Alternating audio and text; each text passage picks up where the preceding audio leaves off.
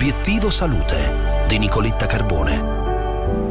Il cuore ha le dimensioni di un pugno chiuso e ha una forma simile ad una pera con la punta rivolta verso il basso. Oggi ci occupiamo della salute del cuore delle donne. Lo facciamo in occasione della giornata dedicata alla consapevolezza sulla salute cardiaca femminile. In linea con noi il professor Giulio Stefanini, cardiologo all'Istituto Clinico Humanitas e docente all'Humanitas University di Milano. Professore, buongiorno. Buongiorno. Professore, la medicina di genere ci insegna che le donne sono diverse anche di fronte alla malattia cardiovascolare. Perché? Beh, questo è molto vero, perché le donne hanno dei fattori di rischio cardiovascolari diversi dagli uomini. Per portare un esempio, il fatto di avere delle complicanze cardiovascolari in gravidanza, beh, questo rappresenta un fattore di rischio importante per la donna per tutta la vita ma anche manifestazioni della patologia sono diverse. Per esempio le donne si presentano meno spesso con quello che è il tipico dolore al petto che caratterizza la patologia cardiovascolare e più spesso invece con sintomi atipici come l'affanno, come dolori non tipici.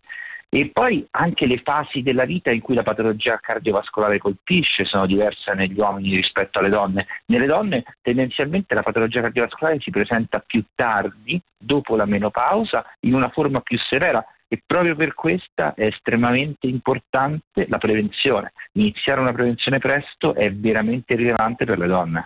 Professor Stefanini, cosa significa fare una buona prevenzione? Fare una buona prevenzione significa essere consapevoli del fatto che la prevenzione sia rilevante, di iniziarla presto nel corso della vita, quindi iniziarla già nella quarta decade di vita, ma non perché bisogna trattare una patologia, ma perché bisogna controllare innanzitutto qual è il rischio individuale di patologie cardiovascolari. E questo è caratterizzato da dei fattori di rischio molto ben quantificabili, per dire la familiarità, ma anche eh, riconoscere precocemente il colesterolo alto o la pressione lievemente alta e, o il fatto che la donna in gravidanza abbia avuto delle complicazioni come una ipertensione in gravidanza o un diabete gestazionale che le porta ad un rischio cardiovascolare più alto. Quindi, appunto, iniziare già in quarta decade di vita a fare prevenzione significa riconoscere questi fattori di rischio ed eventualmente intervenire per controllarli per evitare che poi più in là nella vita, nel post menopausa,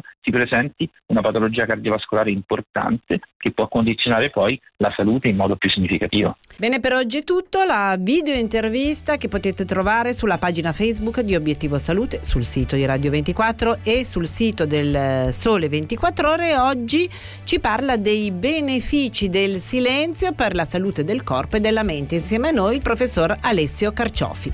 Quindi vi lascio a Melog e a Gianluca Nicoletti e vi auguro una buona buona giornata. A domani.